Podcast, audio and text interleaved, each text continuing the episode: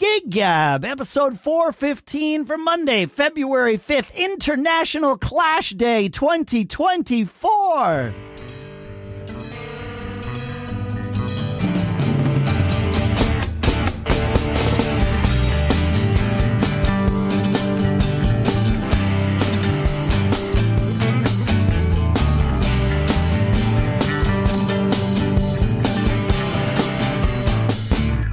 Folks, and welcome to Gig Gab, the show by, for, and about working musicians. Our sponsor today is bandzoogle.com, where you can use the promo code GigGabEPK to get 10% off the first year of their new EPK plan subscription. We'll tell you more about that in a little bit.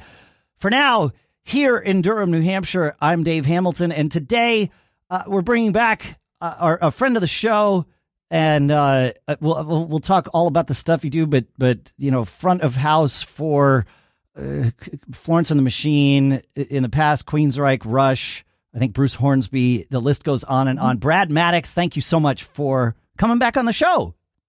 I'm very happy to be here again, Dave. Thanks. Yeah, yeah, thanks.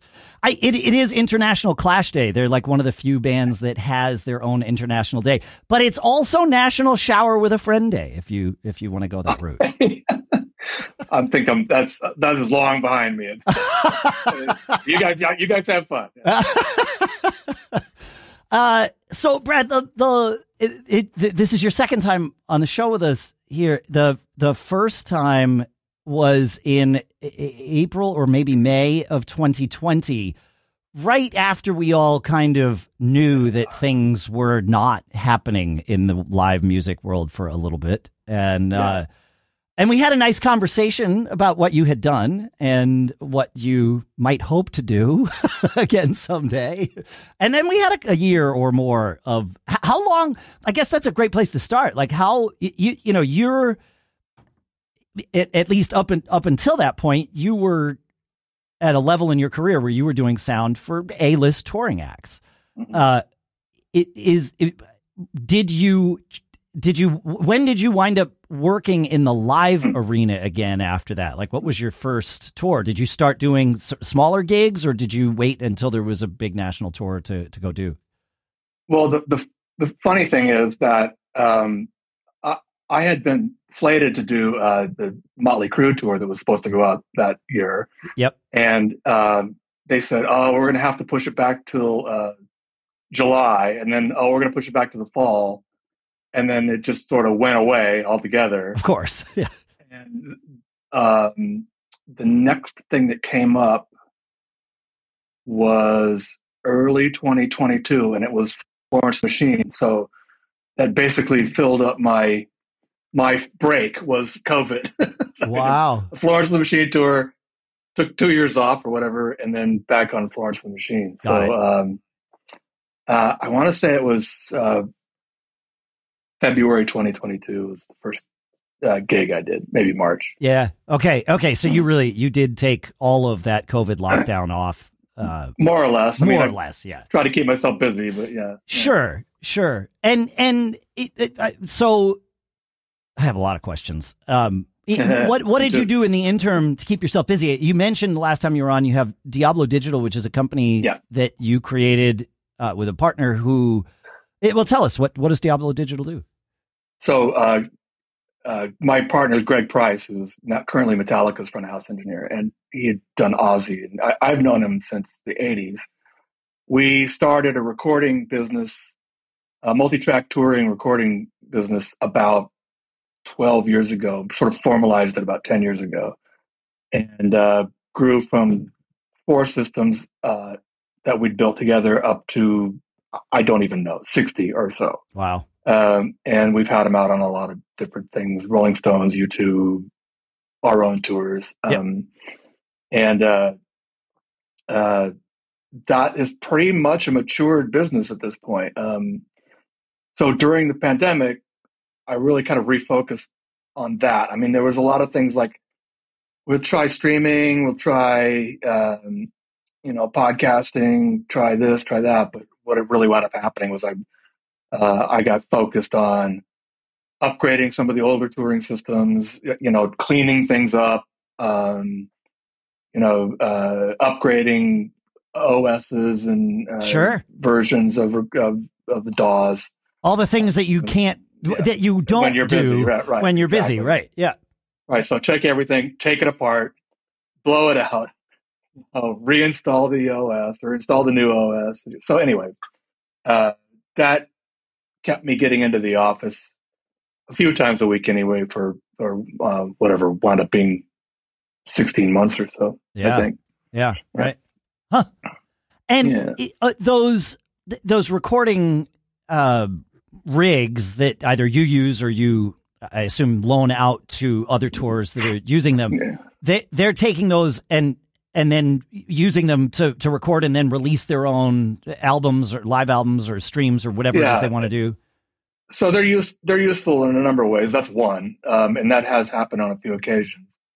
Um, like the Rolling Stones will use it, and every once in a while put out a little nugget, you know, one Yeah. song, uh, well, along with video on their on their website. Um, uh, for example, and I know uh, I recorded Sara Bareilles with one of them, and when that turned into a record uh, live at Hollywood Bowl.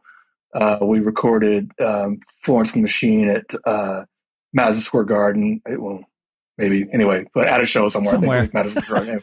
Yeah. uh, and that turned into a, a record. Uh, so yeah, also it's just really useful for engineers to have to to play back and um, know that you know they check their work, but also do something called virtual sound check, where we're where they can play the actual band through the PA during the day, and it's uh, you know a pretty good replication of what the band is going to sound like later. So that's super useful. A lot, of, a lot Oh, of engineers yeah. just use it for that. Oh yeah. Um, uh, we're sort of starting to embark on maybe more tighter integration with video um, for post production. It's something we've been trying to do for a long time, but uh, we're just getting to that point where that's um, more viable from a technological standpoint. yep. So it's always been like we we go out on a tour, and the tour is carrying ninety percent of what they need to do to make a movie.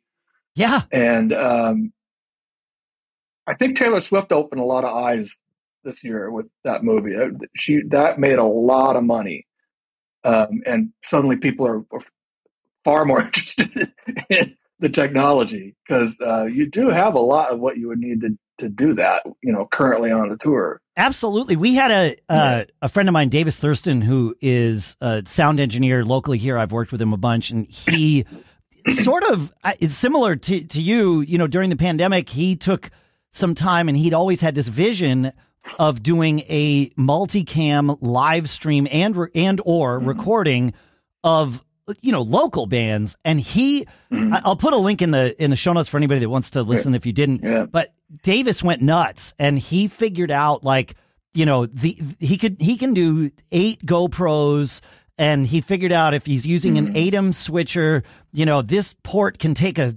30 foot HDMI cable. This port can only take a six foot one, but he figured it out and he can live Yeah, record awesome. and, and mix it because it doesn't take that much more to your point. You know, even a local band has a lot of what you need to make Yeah. a movie these days. Yeah.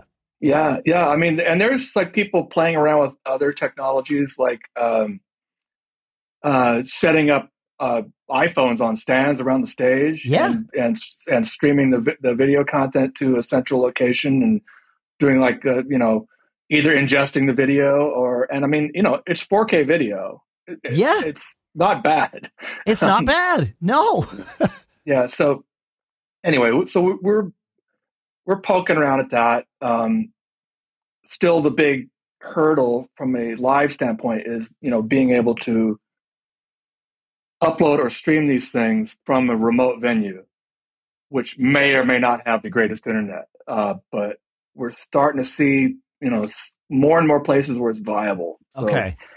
Um I mean, you don't need that much, right? I mean, if you're doing the, the even a 4K mix, if you're doing the the mix locally, right? So you're only sending Right. one 4K stream away. I mean, Mhm. you know, what do you need? Fif- 50 megabits per second? I mean, it has to be consistent and clean. Don't get me wrong. I understand. yeah it's got to be like really tight you Yeah. know um you're not going to do it on wi-fi You can't use Wi Fi, right? Fair. yeah, Yeah, fair. Uh, so um, you probably want to lease a line if you're if it's really kind of important that you send it somewhere. Yeah. Like or use paid, satellite. If people have paid for this, yeah, uh, yeah, yeah. So um, I don't know. I, I, think we're looking at something maybe a little bit more involved in that, like sending multi, like pushing multi-track to a remote. Got it. Site for like um. Anyways, there's a lot of ideas that require high bandwidth, but really more importantly, bandwidth that cannot go away. Like it's got to be Rock a line solid. that's totally solid and nobody else has got traffic. It's like a dark fiber line that nobody else is using. Yep. Uh, that kind of thing. So, are venues anyway. putting these in because they know that this is going to happen? I mean, ta- if you pay for it, if you oh okay, all right. Well, I mean, I know that like I, I'm a I'm a fan of the band Phish, right? And they've been doing live streams since of of you know what 90% of their shows or something for for years. Not maybe not quite a decade but but close. And yeah straight up a straight up live stream from the site is definitely doable. Okay. and, uh most most facilities most arenas will have enough enough bandwidth on site that as long as you can block it out for what you're doing and my impression is as long as you pay for it, you can do that. Got it. Okay. uh, yeah. uh, we're looking at more like, you know, we need to get on fiber to a remote location. And, um, you know, like we might be looking at doing stuff in a movie theater, for example, like that kind of thing. So um, it's a little more involved than simply streaming. I mean, it's, I'm not saying it's so simple to stream like five years ago was impossible, right? Right, right, right. Yeah, now yeah, it's yeah. kind of now it's like that's not that big. Now we take it for granted. If it doesn't work, we we're totally. pissed, right? Yeah, exactly. No, totally. Yeah, yeah, right, yeah, yeah. Yeah, like if you can't do it from the airplane, you're disappointed. You're dis- yeah. Why can't I stream Netflix from the plane? This is crazy. You know, yeah, yeah. I want my 4K on my Apple Vision Pro. You know. Yeah, yeah exactly, exactly. So, uh, so that's the sort of what's on the horizon right now. Yeah. Um, uh, you know, just simply multi-track recording a show has become kind of mundane. Like people do it all the time. Yeah, do it on a laptop in most cases. No yeah, deal. Yeah, and and mm-hmm. it, I mean your your Diablo rigs that that you're providing to people are they are they recording to a laptop or is it is it uh, more involved than that or? Um, it's more involved in that. We're we're our systems tend to be uh, sync involved, so you can sync the video. Got it. Uh, which probably will be doable on a laptop in five years. Um, it's just not really right now. Not not in a very not in a very precise way. Okay, okay. Uh, so you figured out the precise way of doing this so that it's yeah. essentially turnkey for a tour that wants to go and, and do this kind that's of thing. That's the idea. That's yep. the idea. Yeah. Yep. Yeah. Cool. Cool. that's that's that's fascinating. That's fascinating. It's a handful. Yeah. Well, that's I mean, but that's that's where business opportunity comes from, right? Like you right. take on the handful, you figure it out, you deliver this turnkey thing, and people say thank yeah. you, you know, and, and hopefully write right. you a check. Yeah, because it's a giant pain to do. We do it so you don't have to. we do it so you don't have to, right? No, that yeah. that totally makes sense. Yeah, yeah. So okay, go ahead. Did you have something? No, no, nothing. It's, it's wrapping up. That's good. Oh no, that's good. Um, so you've been back out on the road, uh, and since the COVID lockdowns. It, it, what is it? How what is different about normal now in your world? Uh, I, I, mean, I'm I, I assume, but there's no reason to assume that. Like, it, it seems like at least in gigs at my level, which is much lower, uh, that you know the, the concerns about testing and all that have just like evaporated, and no one's thinking about that. But there there have been some changes in terms of clubs wanting to have you know gu- guarantees or are kind of out the, the window and that sort of mm-hmm. thing. The last time you were on, you sort of uh, uh, posited that guarantees might go away at the top end of the industry too, because mm-hmm. insurance companies. Uh, found out they had to pay out when there's a pandemic, you know. So, yeah. like, what's different about your world, if anything, these days? Yeah. So, um, the testing thing kind of ended for us also a year a year or so ago. Okay, I mean, it's about the same time. Yeah, right. So people are really doing it um, on a regular basis. Uh, of funny story. I, so I went to, I started the show with Florence Machine in rehearsals in London. We rehearsed together for uh, several weeks, so five or six weeks. We tested every day before we had to come in. Uh, once the band rehearsals were over, we loaded out. We moved up to the first show, which is an underplay, which means we're playing a small club, right? Yep. Uh, and um, it just sort of generates some buzz. Uh, went in, loaded in, rehearsed there for a couple days. I woke up the day of the first show, took a test, and tested positive. Oh. And of course, they're like, "Well, you can't come in." first show, show one, um, and we had built in like some redundancies, and I think that's something we we still do now. Okay. Uh, as as it happened, also two of the members of the band got it, and we had recorded uh, stems of their of whatever they whatever they played. We put it on a, a, a left right.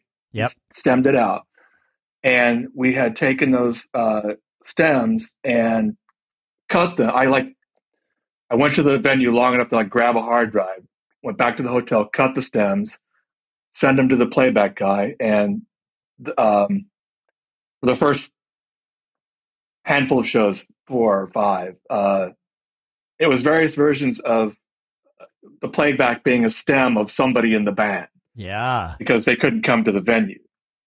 Um, so we kept doing that for the whole tour uh, it was like if there was ever anything to happen to a band member, you know, from getting sick to being let go or whatever. Yep. We we had in the box a recording of everything they played that we could put onto. But it did wind up getting used one at least one more time in my memory, where um, one of the members of the band left their passport in their wardrobe case and couldn't and couldn't leave the country we were in. so we had um, I had this the recording of, of what they played, and we did a combination of someone filling in for them, but then like the songs that that person couldn't quite get around. It's like the day before. Yeah, right. Yeah, yeah, yeah. It's that, tough to yeah. sub. Yeah, right. Yeah. So like whatever. Right, and also by the way, we're playing to like twenty thousand people, so it's not like you know. Yeah, yeah. The stakes so, are higher. Yeah. Right. So it's got to be kind of right. Um, they uh, they used the record. They used he played. Oh, quite a bit of it, and then they used the recording for a handful of songs that he just really didn't have time to learn. Yeah, yeah. So I mean, that's one that's one thing that we do, and I will do from now on is track stems of what everybody plays, just because you never know. It's really smart. Um, we we have a, a, guy who's been on the show a couple times. This guy Mike Schulte plays in a, a fairly sizable cover band out in the mm-hmm. Midwest mm-hmm. called the Pork Tornadoes, mm-hmm. and uh, I mean, they, they it's a great name. It's a great, it's a fantastic name. Uh, they, uh, I mean, they'll play, you know, five to 10,000 seat venues. Like they're, you know, they do right. flyaways right. and, and, this sort of thing. And he said they're, they're going into the studio to, to record exactly this so that they've mm-hmm. got sort of replacements for every member if, if, you know, last mm-hmm. minute something mm-hmm. doesn't mm-hmm. happen. Yeah. Makes sense. I saw yeah. I saw a Keith Urban show at South by Southwest. I don't know, mm-hmm. half a dozen years ago or something, and uh, the bass player there was no bass player on stage, and I mm-hmm. I tweeted about it. I'm like, what's going on? And uh, it turns out the guy that like was you know having surgery for something, and right. a bunch of the right. fans knew, and they're like, oh yeah, they you know he was their MD, and I guess still is. He's back with them, mm-hmm. but. Uh, mm-hmm. But you know, they just were mm-hmm. like, "Oh yeah, we record every show, so that you know that's what." Yeah, there you go. There's the bass. Here you go. There's play the bass. Yeah. yeah, we just play to that. Everything's to a click anyway, so it's fine. Yeah, mm-hmm. and I guess I I suppose the Florence tour is to a click. Otherwise, you couldn't get away with playing the um, stems um, yeah, live. All, almost all of it. There's a lot of time code that yep. goes on, so you have to have a click. The time code is uh, firing video, firing lighting, uh, firing snapshots and audio so um, there were out of I don't know the twenty something songs we played, there were probably six that were free that okay. were not yep. on any kind of click. Um, the rest of it, varying levels of playback. Um, you know, from like full orchestral sort of things to, uh, you know, to very just whatever, like little sort of little beds here and there. Yeah, yeah. There was a lot. There was a lot of stuff on the last record that um, Jack Antonoff produced. That there were like these, these little weird sounds, like uh, sort of strange horn parts, just sort of coming in and out. And uh, for example, and um, it was just not going to be like we're carrying a horn section. So Right. for that, we we, you know we just used the we used the stems from the the record. And a lot of the other thing that happened was we had a lot of uh, different personnel changes, and the click the click requirements from different people really kind of changed. So we didn't have like one click; we had like four. Really? So there was like one for one person in the band, and one for the singer. You know, um, one. Not, so we're, we're not just talking different like levels of the click in their mix, but but different click different, patterns. no, different actual. Yes. So, for example, Florence just wants the beginning of the song, and then wants it to go away, Oh. right? And then she just wants to sing with the band.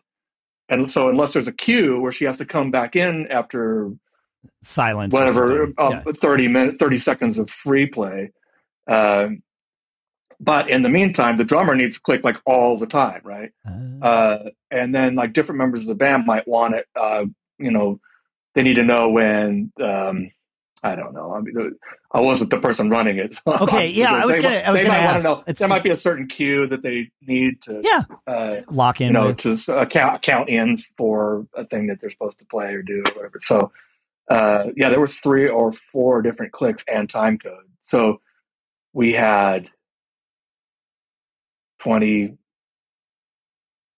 I don't know, say twenty channels ish, yeah. Uh, and um, so four of those were the two band members that were missing at the beginning of the tour. so uh, you know, so Right. right off the bat, we have this sort of just in just in case sets, uh, and then there was time code and a handful of clicks. I mean, wow. the last third of what we were using had nothing to do with audio at all, really. Right, right, yeah, right, yeah. Certainly, yeah. The, the the audience would never hear it. Yeah, Mhm. that's interesting. So, I I this reminds me of a thing. There was a a, a series of I I wouldn't call it a movie, but it it was a series of uh, um sort of glimpses into various different angles of one of the Rush tours that you did, and and you were in the front of house part of it, explaining things, Yeah. and uh, it, it- there- It was beyond beyond the backstage or something. beyond the like lighted that. stage, Uh, maybe. but uh, no, I No. don't think that was it. No, too direct of a cut. I remember it. It was kind of a series. Yeah, it was. They were like Of- six of them, and they were twenty minutes Yeah. long each, or something. Yeah. It the one where they were working with the guy who was running monitors. He he talked about how he was actively mixing the monitors for them live, like like knowing like I'm going to bring up a guitar here at the beginning of this song. I'm going to bring it back Mhm. down. You know what whatever. It, it and it sounds like that kind of thing could also have happened with the you know I need the click here or there, but instead now it's, Absolutely. it's just all coded out and there's it's not left up to to interpretation by a human. Is that right? Or at least on this tour. Um, well, I think so. Rush did not play to a click, so there was not any right, right. time code running. But Brent Brent Carpenter was the engineer's name. On Okay. Yeah. thank you. Yeah. he he uh, wrote God knows how many scenes on the desk to you know bump levels up and down for people when uh, they might need a little more of a certain instrument to play along to, whatever. right? Sure. And Yeah. um, the uh, um, time code on the in the uh, shows that use it sort of gives you the opportunity to not you, you can don't have to be focused on stepping to the next. You, scene you, the it'll it'll step to know, the next scene for it takes you. it takes care of business for you, and then you're just really focused on the handful of elements, the vocal. Yeah. Uh, you know, maybe there's a you know, so like I'll program a I'll program a scene where the guitar gets turned up for solo, for example. But I also have a VCA in front of me, and if it's just too much or not enough, I can sort of write it up or down a little bit. Got it. Uh, so it's not rigid, but it's taking care of the meat and the potatoes for you. Uh, I think Linkin Park was a really good example of this. So we used, we time coded that show, and there was a lot going on as far as little bumps up and down and level. But I could program that stuff. Interesting. so okay, so I you're could- you're programming scenes for the show and then stepping through those scenes or letting the time code step you through if, if that's yeah. there. Right. Yeah, yeah. Yeah. Huh. And in the scenes, also, like I would write a little uh, note on the, on the console uh, GUI that would sort of tell me when the next scene was supposed to happen, just in case I lost time code or, or Yeah. something. I mean, the truth is, you sort of wind up memorizing it. Um, but uh, there, with like Linkin Park, I said like was a good example of the lots of little nuanced changes in level uh, that time code took care of for me, and I could just really pay attention to the two singers up there Yep. writing writing vocals up and down. So uh, I wasn't like relying on compression or whatever to To do to take care of that for for you. me. Yeah, to do it for. I mean, we used it, of course. Yeah, of course. still, Yeah. still, it was like a very much focused on the stage and those two people singing, and rapping, and and being in the moment with with them, and and being able to ride through the changes as they as they came along. That's really interesting. Mhm. I, I, you know, I'm, I do a lot of theater work, and so the, the idea of using scenes in that is, I mean, I can't. Mhm. I've seen people try, no pun intended, try to mix a, sh- a, a theater show by hand, like writing mutes, but Yeah. it, it's a disaster. It, like it, at best, I don't know. Yeah, It- I don't know how you do it. I don't know. How, yeah, I, I mean, it's poorly is usually the, the answer to that question. I mean, you know, I would I would be on stage and realize, oh, there's like four vocal mics that aren't yet unmuted, or or there's four vocal mics that are unmuted, but they're off stage talking to each other. Like this is terrible. So I'm used to the scenes for that, using scenes for that, or having scenes used for that. Never thought about them for a, a you know a, a rock show or music, uh, you know, a, a live band. But I mean, it's theater. Like it, like mm-hmm. it's yeah, a show. Yeah, exactly. Yeah. Yeah. Why why not use it? Yeah. So the Florence show probably had 400 scenes of about, depending on what we were doing. Wow. Some songs were one. Some songs were one. sure. You know, I mean, there were songs that were just like, okay, you're just turning it on and, and off you go. But some shows were 25 or 30. A lot of it's muting, muting and unmuting background vocals, for example. okay. Uh, um, um, like ac- acoustic guitar. Somebody ha- walks out with an acoustic guitar, hands it, it plugs it in. You want it muted Yeah. when Right. that's going on, but then you want to unmute it when the verse one starts, that, that kind of stuff. Yeah. Uh, so um, it's a, it just means I don't have to think about that. I can just she's talking. I can make sure that I've got also like uh, muting and unmuting vocal effects. You know, so the song ends. I want Oh, the yeah. sends to the vocal effects to mute, so that if she starts talking, she's not drowned in reverb. But when the next song starts, I need a scene that unmutes them when before the verse comes in. So um, that's why. I mean, it sounds like a lot of scenes, but uh, they're only doing one or two things each. Right. And Right. they're- yeah. They're, and they're, named, they're named that way. Yeah. they're named that way. But like theater, because the other thing that happens is you can program. The desk I'm most comf- use the most is the Avid S6L. Okay. And one of the things you can program in a scene is what what faders are on the top layer at any given point. Oh. So, I mean, if I was going to program a theater show, I would have maybe a bank off to the side my vocal, uh, my uh, band VCAs or groups or whatever, Sure. however you want to do that. Yep. But I would probably put like, what are the next 16 things to happen in vocal world? Like right in front of me and just, you know, I could, I could go through and mute them by uh, hand in a row, like going down the console, or I can have a program that does it. Or if something changes, the console, the vocal that I need to get to is right in front of me. When the next scene fires, it might be a different set of faders. So, uh, and I did a little of that on on Flor- both Florence and Linkin Park, where it wasn't necessarily the same 32 faders on the top of the desk all the time. It would be um, like, what's on this song? Like Yeah. on some songs, some songs, the one of the background vocalists played violin. On another song, she played acoustic guitar. On another song, she played electric guitar.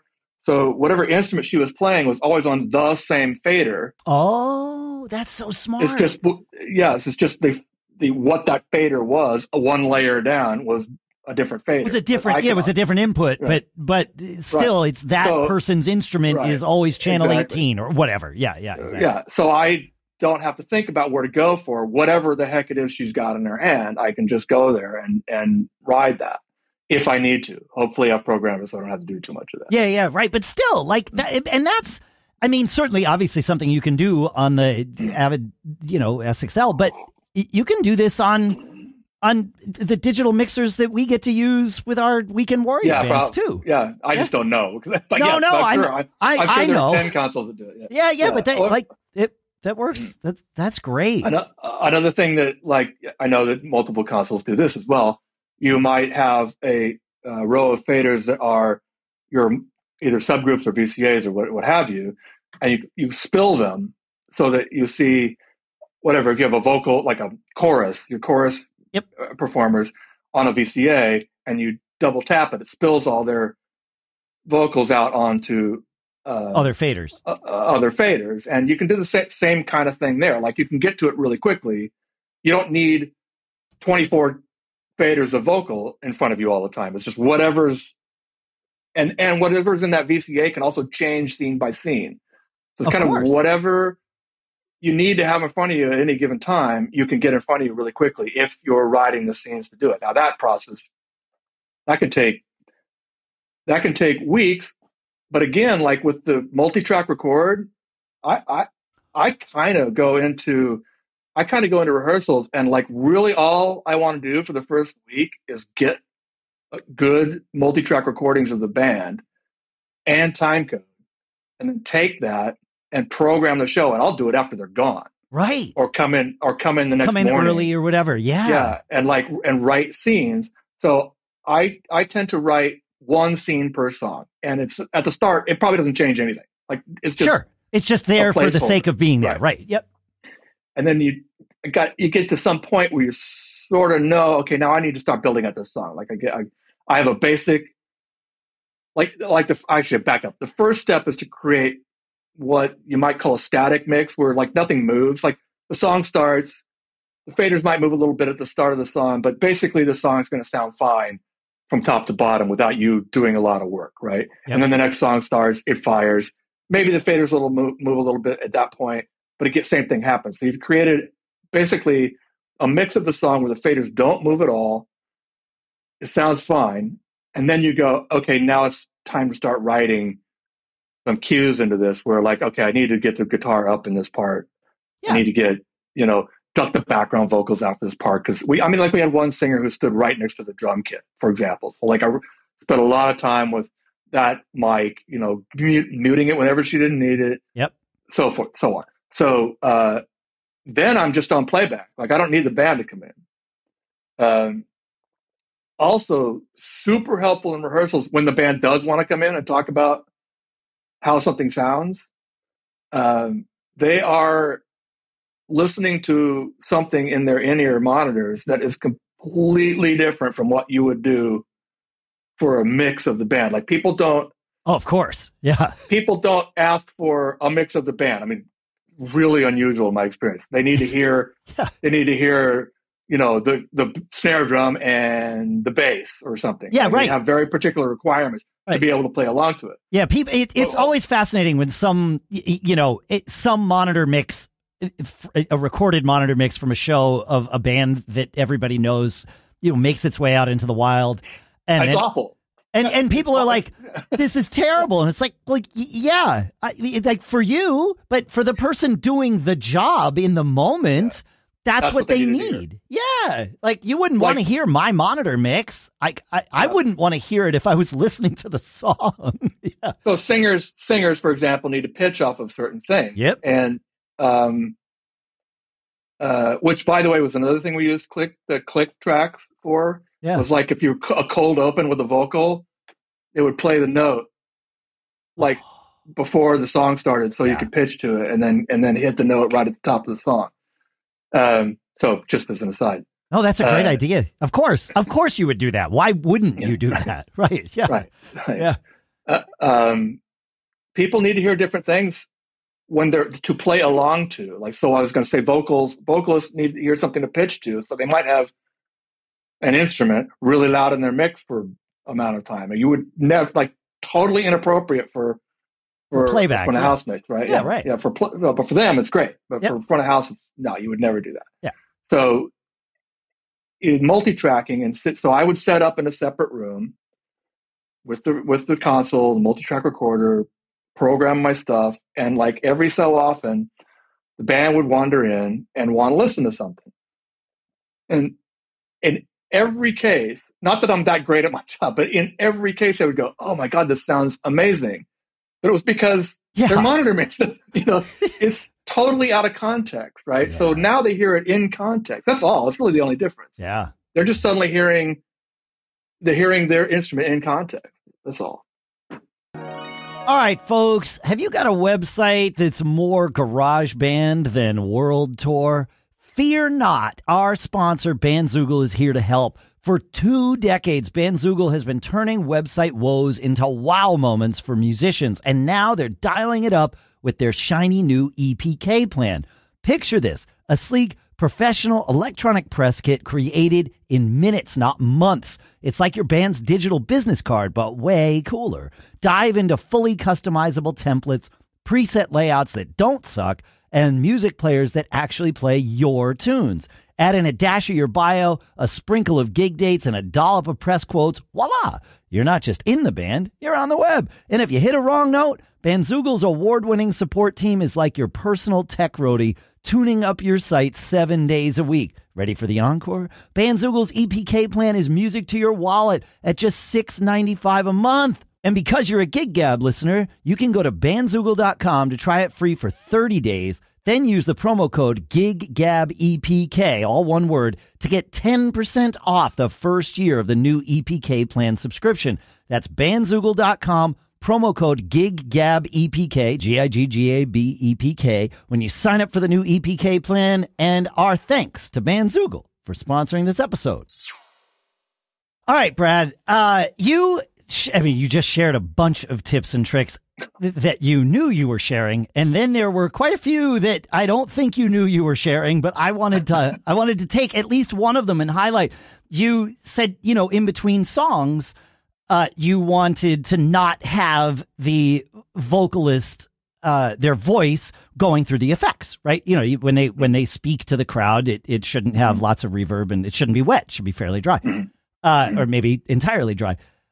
But what you said was what hopefully everybody eventually learns is that you muted the sends to the effects. You didn't mute the effects. And the nice part about that is if you mute the effect, the reverb that's sort of lingering from the song gets cut right off. But if you mute the send yep. to the effect, well, then that, yep. whatever was in there gets to do its thing, and the new stuff just is dry. I, I, I mm-hmm. know this is table stakes for you, but it is one of those things. It's really important for folks to learn at some point. And if today's that day, amazing. Like that's a yeah. good day. So I, I, I appreciate you sharing these kinds of things with us because they yeah. they are relevant no matter no matter the size of the room. So yeah, for sure, for sure. It's a it's a huge difference. And also, I'll say, if for whatever reason you miss, like the song starts, and you're like, crap, I haven't got the effects on. It sounds way better to turn the sends on to the effect than it does to unmute the effect. Oh yeah. Uh, yeah, so it's like just a much smoother transition in both directions. Right. Uh, so yeah, so pretty much the last, pretty much the last scene on every song was mute the vocal effects sends. That's really smart. Yeah, if you're gonna do one thing for your band, do that so that in between songs, and you could even like trigger that with a with a foot pedal on a lot of mixers, mm-hmm. right? You know, if you're yeah. if you're trying to mix yeah. yourself from the stage or or or mm-hmm. you know some blend of that, or if the front of house engineer mm-hmm. isn't quite as skilled as say Brad is, uh, then that you know that, but it, it does make a difference. It makes a huge difference. Yeah, it's it it covers up your mistakes for sure. right? Yeah. Exactly. Yeah. Exactly. Yeah. Yeah. Yeah. Um, I did tell a few listeners that you were coming on the show, and every one of them had like a laundry list of questions. So I, I tried to kind of pull this down into what I, I thought would be the the most interesting for you to talk about, and perhaps even helpful for the the folks listening. Um, and if if any of these tips come up, you know, it, it, as an ancillary sort of added bonus, that's that that's what we're after here for sure.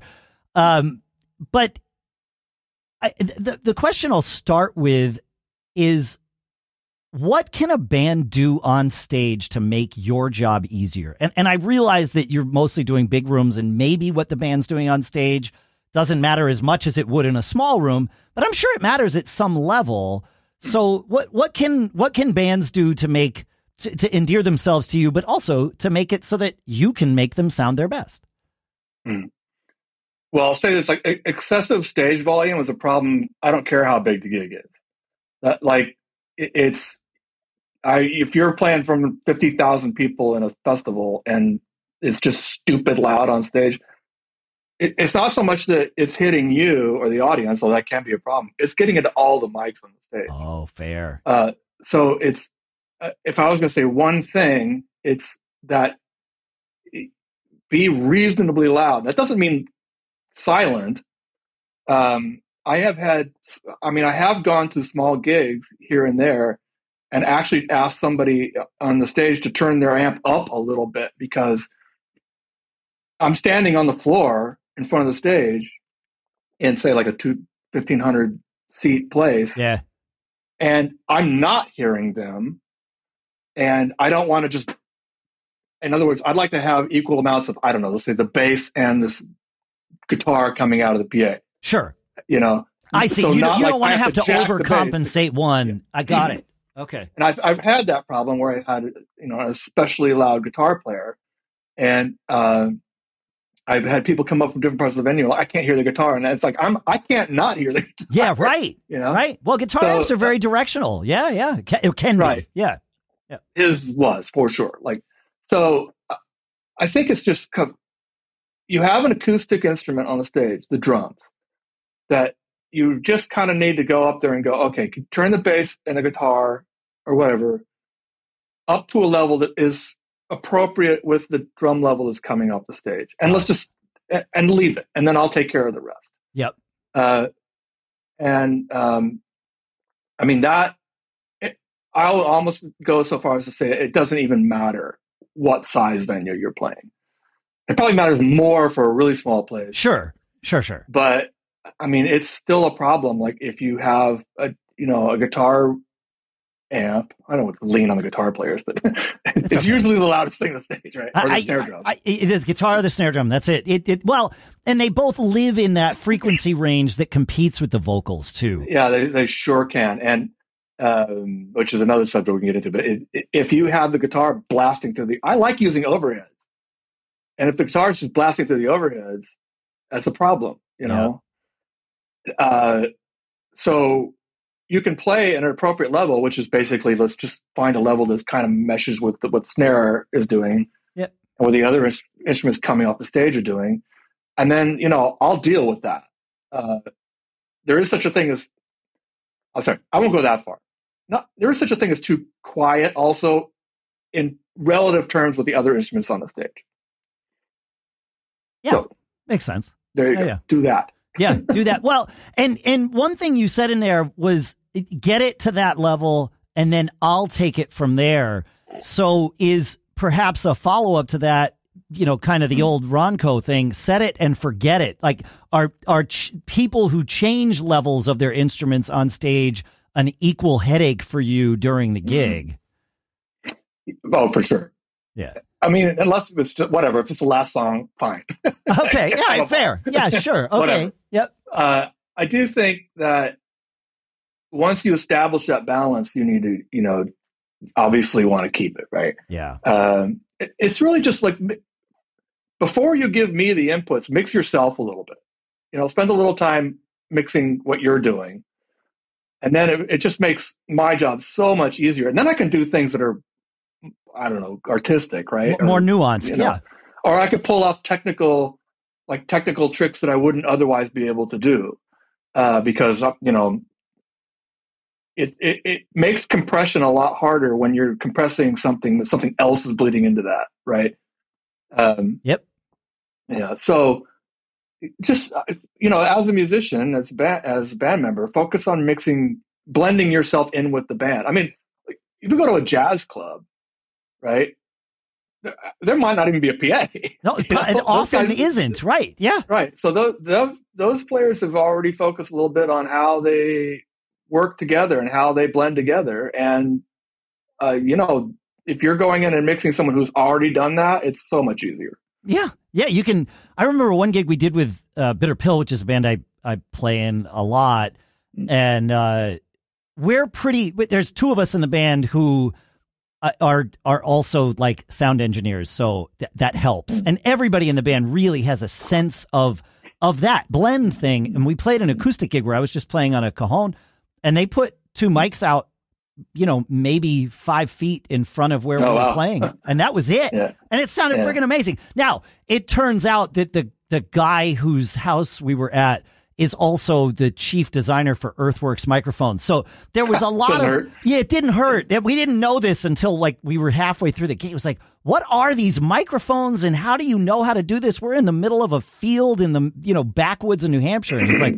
oh yeah, my day job is Earthworks. It's like, oh, he's like, I designed these mics. Like, okay, well right. now now I get it. Yeah, but good job. High high five to him. Yeah, high five to him. Right, exactly. But he knew what he could do and because we were used to just blending as one, it makes a difference. And yeah, yeah, absolutely. Yeah. So I, I did a I did a show this summer that was uh, symphonic. It was like a, a, string of dates over two weeks where different versions of a symphony would come in, or they would do an opera, uh, and the, the the symphony would grow to as large as seventy five or eighty pieces and shrink to as small as oh tw- 20 or so. Sure. Uh, and we, because this was sort of change every day, we, you know, we weren't putting mics on violins. We were kind of area miking, as you, yep. as you would yeah. say.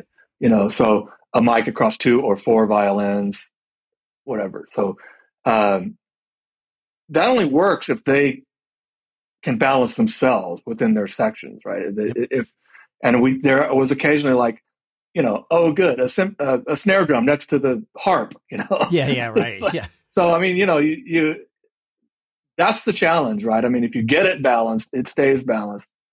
In that case, all I can do is screw it up, right? So I'm just try not to. Try, yeah, try not. Try your best not to. Yeah. No, I, I think that's it's a hard thing as a, a musician to, you know, especially over the course of a, a several hour show not to wind up adjusting your levels throughout. And I, you know, I say that as a drummer.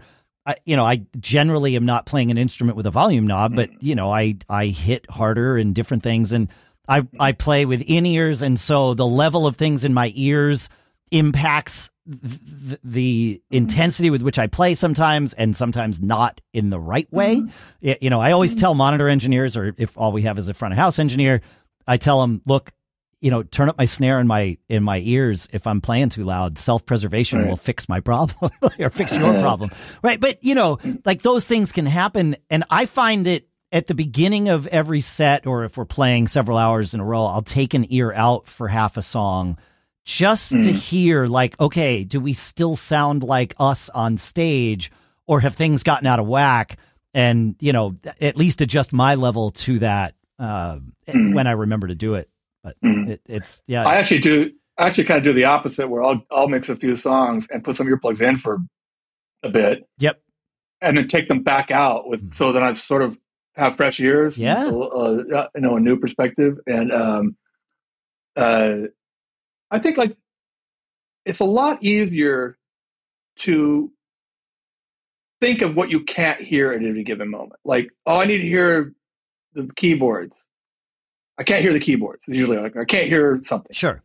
So what happens is the monitor engineer turns the keyboards up, and then you're like, "Oh, the keyboards are too loud." So you just turn and turn your guitar amp up, right? And so it's just it, things just go like this, right? You know, up, up, it ratchets. Up, it's the yeah. it happens to me at front of house too. I mean, you kind of have to check yourself, like, okay, well, all right, now I'm the whole mix is hot, and it's because I've just turned everything up. Because at any given moment, yep, something was not. I, I'm noticing, you notice what you can't hear like it's right. You're not like, oh, that's too loud. Most most of, if something's too loud, something's too quiet. The first thing that pops in your head is that's too quiet. Yeah, turn not it up. Turn that up. Yep. Right.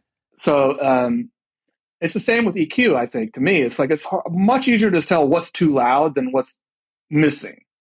Yeah. You know, from a, from a uh, equalization standpoint. So uh, I just think that's I don't know. I mean, I'm not I'm not a scientist, I, I kind of think that's just sort of how humans. That's how we. It, it's how yeah, yeah. most of us react at those moments. It's like, oh, just turn the keyboards up. Yeah, that's fine. Yeah, exactly. Yeah. So that's so another thing to. When you're mixing live, if if it's not something that's you know rigidly time coded or any of that, mm-hmm. what, do you when when like when you do that when you take your earplugs you put your earplugs in to help kind of rest your ears take your earplugs out will you at that point sometimes if you feel the situation requires it will you start pulling certain things down to blend the mix better hmm. um, that does happen yep uh, it's funny like sometimes there's two there's two things that are sort of perspective changers that's one put the earplugs in and just listen to with the just listen to the show with the earplugs. It's sometimes with the earplugs in, things will pop out at you. Of right? course. Oh yeah. Like if it's just really loud and you're like, oh, I did not realize the hi hat was totally missing, right, from the mix, right, or whatever. Yep. To name a thing, uh, and then you pop the earplugs back out, and you're like, yeah, the hi hat's missing. So you know, then you, to me, it's just a different perspective. The other thing, and, and maybe this is just me, I find stepping away from the desk for a minute and just watching the show for 30 seconds without knobs in front of me or mm. faders in front of me is it totally changes my perspective on on what's going on in the show. Like it's it's a different process going in my mind when I'm turning knobs and watching meters that's going on in my mind when I just go off to the side and watch the show. Yeah, when you can't when you can't see those things anymore, member. right? Yeah, right, right. And yeah. it does sound different to me. I mean, it really does sound different to me. Yeah, well, uh, it changes your you, you, it changes the information that you have to process, and so mm-hmm. it makes sense that it would you would perceive it differently, right? I mean, the sound right. is the same. You know, maybe you're five feet away, but what like like the sound's the same. No, it's like you you can just t- step back two paces. That's like it. just get away from get away from the knob. Yep. Uh, I think, it, I mean, again, not a doctor, but I, to me, it feels like I'm just, I'm even using a different part of my brain, like when that's happening. Well, like yeah. It's just not even the same set of processes when I'm watching instead of as in terms of, you know, that's a good know, mixing. That's a good way to refresh. You know, in the in the uh, mixing in smaller clubs in the old days, it would be I, I would I would you know if I was mixing a band or something in a club, I would walk around, you know, get things to a point where I mm-hmm. felt okay walking away from the desk, right? Mm-hmm. Yeah. And, and and walk away, yeah. and then walk away and go to different corners of the room and just mm-hmm. listen and and process, and then go back to the desk and, if required, mm-hmm. make changes. Nowadays, whenever I or pretty much anyone does that, you take the iPad with you and you can make the changes where you are. But to your point, that doesn't change. That doesn't give you the I've stepped away perspective. It just gives you what does it sound like over there with the yeah, knobs in know. my hand. Yeah. Right. I don't know how to put this. It's like if you step away and and look look up at the show. Mm. Now now you're just listening and watching. Like you're you're just a listener, you're just absorbing what's happening. But when you're I I I don't really do that much with the iPad, but I'm kind of gonna guess here that if I had an iPad in my hand, I'd still be you'd still be twiddling. That's the problem. yeah, yeah, you brought the desk right. with you in, in those scenarios. Yeah, right, yeah so you you lose that perspective uh, when you've got that screen in front of you. That's the same knobs. So, yeah. All right. So that I mean that could be super useful. Yes, uh, but I do think there's something about about detaching yourself for a moment from the tech. Yeah, you know, just just observe and listen without having your finger on a fader. Um, I used to when, when I was mixing Rush, I would do this. I always do this with during the instrumentals. I would leave. I would just leave front of house and take like a quick lap around the floor, kind of, and just wow. stop and watch. Uh, and then you know I had my system tech there in case anything yeah, blew yeah, up. I guess. yeah, but, all hell broke loose. Yeah, yeah, of course. Right. So um, it's a totally different, completely different vibe from being at the desk with your head down watching yeah. the meters. Yeah, totally different perspective. It makes sense. Of course it does. yeah, you you you get as much as you can. You get into audience member mode, right? In those, you know, I mean, yeah, and it's like I don't even know it's not like I'm being amazed by the lights exactly. It's just a, like I said, I really think it feels to me like I'm using a whole, whole different part of my brain. Yeah. You know, you probably are. Yeah. Mm. That's cool. So yeah. Good tip. There you go. I like that. Do that. Oh, that, that's a good tip. And and Go if you bar. don't have an assistant, yeah, right, go to the bar. Yeah. if you don't have an assistant at the desk, you can take the iPad with you. Just leave it off, and that way, if there's you know some major emergency, you're right there. You wake it up, fix whatever it is. You know, get back to Sure. make your way back to the desk. So yeah, Sure. yeah, Yeah. But- Right, absolutely. yeah. That that moment of just just listening, because Mhm. that's what. That's what the job is, right? Like Mhm. you're doing this so that the people who are there just listening can hear what they want to hear. like, right? I mean, yeah, that's- yeah, It's just a, yeah. Uh, so yeah, I would highly recommend stepping away from it for. It doesn't have to be long. Yeah. I mean, it, your your perspective changes. I don't know. You go over there and like I look at the show, and ten seconds later, I'm in a whole different mode. yeah. So it's just useful. That's good. That's good. Yeah, yeah, yeah. Um, you obviously travel a lot uh, i- when you're Mhm. on the road with a band, and you're in you know a different city every day.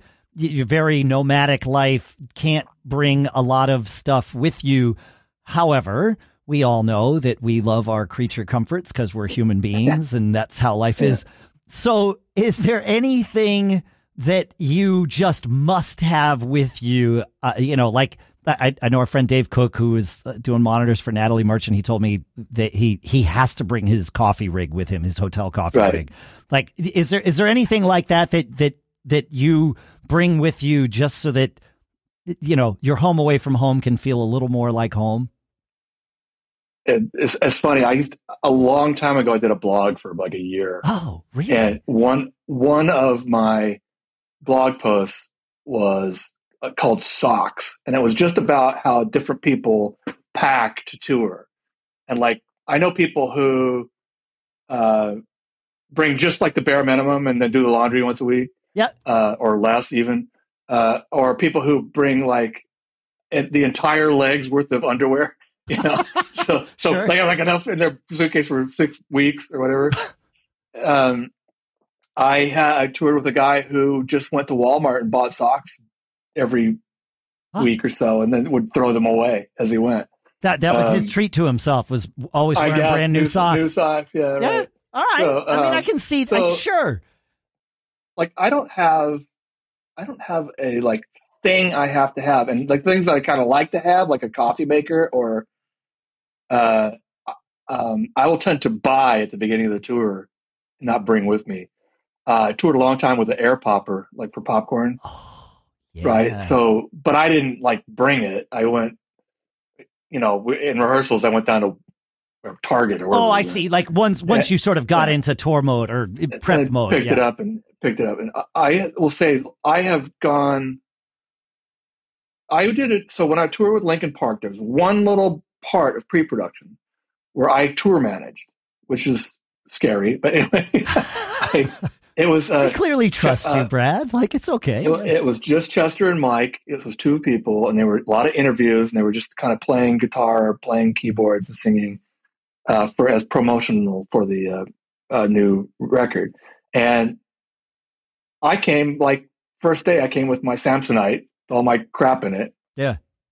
And um, we flew to London, got off the plane in London, and got to baggage claim, and I realized they didn't bring anything, like at all. They had like their carry-on. That's it what? and they're we're, we're all standing around waiting for me to get my bag.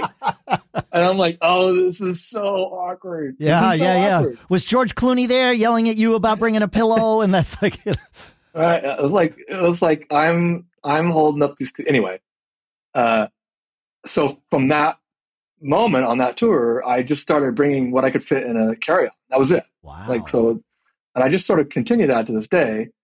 It's like you know, if you if you work on it, it's a week's worth of clothes, maybe ten days. If you if you really you got to know, stretch. roll everything up. And, Yeah. yeah. I do a lot of laundry in the in the a lot of wash in the hotel sink. Yeah. I, and that works fine. Yeah, it really I, can. I don't mind. I don't mind it. It's a day off. I just hang it up, and I'm going to go out and do something. Yeah, right. Um, Right.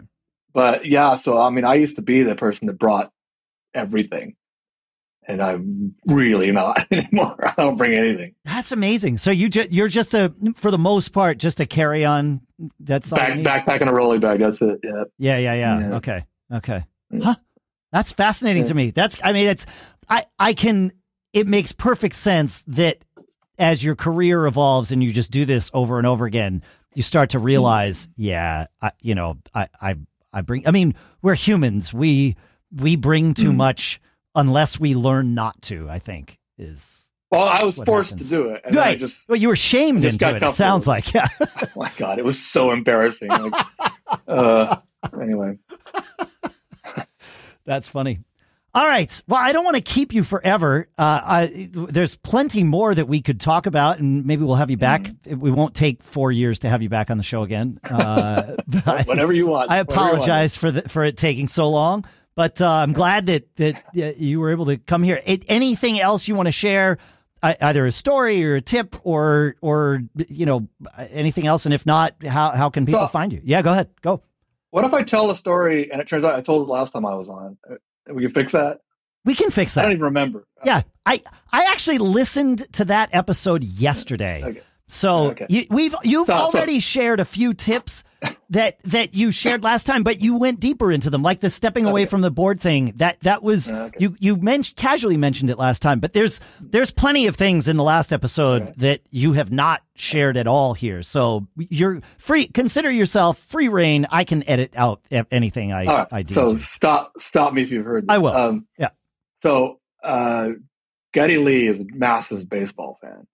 Um, and we often would uh, get together a handful of people from the tour and go to a baseball game. And of course, he just always got like ridiculously good tickets, right? Yeah, of course. Uh, up to including the locker room. like, oh, like he, I don't know. He special just had, tickets. Yeah, he just had connections. Yeah. Yeah. Well, uh, it turns out he's so, Geddy Lee. Yeah. Yeah. Right. Who knew? He. Uh, so him and Alex Lifeson and uh, Robert Scoville, who was the engineer at the time, and me, who was kind of the fourth man of the sound crew, yeah. uh, uh, went to a ball game, and we were sitting, I don't know, five rows from the field or something, and somebody came down the stairs and came up to Alex, who was sitting on the aisle, and he taps Alex on the shoulder and he says, "Hey, is that Geddy Lee?" right? Yeah. I have yeah. no idea who Alex is. Of right? course. Yeah. And Alex turns and looks over at us and then turns back to the guy and says, Yeah. And I think that's Alex and sitting next to him. Right. And I think that's Neil. so I'm like, I'm not paying, I have no idea this is going Right, on. right. Yeah. Alex is just setting this up for you. Yeah. so, like, I don't know, at some point somebody hands me a piece of paper and a pen. like, what's this for? And, like, and Alex like, he wants you to sign it. Like, what? Like, uh, okay. So I sign my name and I hand it to Robert. And Robert's like looking back and forth. He goes, he signs his name, hands it to Geddy. Geddy signs his name. Sure. Hands it to Alex, and Alex takes it and hands it to the guy. Alex didn't sign his name. No. That's outstanding. Oh, uh, no. Uh, like, of course, you know, Geddy would be the most recognizable, I guess. Yeah. Uh, yeah. Just if I don't even know, I'm not sure if I was Neil or Alex. Right. Right. Yeah. Well. Where, yeah. I fit into that. That's right. That's right. All I know is he got a he got a piece of paper back and it said Brad. Brad. Right. Yeah. Brad, Robert, and Geddy. Yeah. There you go. Yeah. Yeah. Yeah. oh, so funny. That's funny. I I have. I have never heard that story before, so you, you were free and oh, clear oh, to okay, tell that. Good. I, I did encounter something the other day, which was a picture of Geddy and Alex sitting somewhere, and people swarming Geddy and basically pushing Alex out of the way so that right, they could yeah, get right, autographs right. from from from Geddy. Yeah, exactly. I yeah. guess it's a it's a blessing and a curse, right, for Alex. Right. Yeah. Yeah. Yeah. Exactly. Yeah. Yeah. I, I don't. It, yeah. Yeah. I, I think it's just how it works. You know, you've got somebody that's so visually recognizable like that. So. Yeah. Yeah. Right. Well, he's the singer, so everybody sees him on the screen all the that time. too. That's right. Mm. Yeah. Of course. Yep. Yep. I have another. I have another one. Another one like that. Uh, sure. Uh, we were in Japan with Fort Minor, who was Mike Shinoda's like side project, and his tour ma- his tour manager slash production manager was sort of a middle aged, uh, balding guy who had sort of shaved his head, sort of come to terms with it and shaved his head. Sure. And we were walk, wandering around some park. I, I don't remember where, but this group of people, group of kids came up and asked Mike if he would take a picture, right? And he says, "Oh, sure." And they hand him his camera, and they go and put their arms around the tour manager. Oh. And I'm like, "Wait, what's happening right now?" and they start, and, and they're sort of, you know, there's a language barrier, Sure. and they're talking, and I pick up the word uh, words Bruce Willis in the middle of this. They think he's Bruce Willis, and they've handed Mike, the singer for Linkin Park, the camera to take the picture of this guy. classic. That's classic. classic. That's I was, classic. just, I was just a bystander, but I could not stop laughing. That's amazing. really funny. Yeah. Yeah. It, yeah. Uh, you know, people recognize what they recognize, whether it's correct or not. Amazing. That's awesome. Thank you for doing this, Brad. Thank you for uh, for sharing your your tips and thanks for story time there. That was that was a treat too. Um, how how would you like people to find you if or, or would you prefer they didn't? you can always send questions to feedback at giggabpodcast.com. We know how to get in touch with Brad. He often That's responds. probably Yeah. That's probably good. Um, okay, great. Yeah. So there, we do have a website, Diablo Digital Inc. DiabloDigital.com, excuse me, D I A B L O D I G I T A L. Yeah, I'll put that link If in the show like notes for you. Sure. Sure. Yeah, Sure. of course. Of course. Thank you so much for hanging out. It's just been a blast. It's been good to chat with you again. It's been a Yeah, while. you too. Good to see you. Yeah, it's good to see you too. Yeah, folks, this was uh we did the video for this too, so I'll put the video link in uh in the show notes at GigGab and uh, all that stuff and always be performing, folks. We'll see you next time.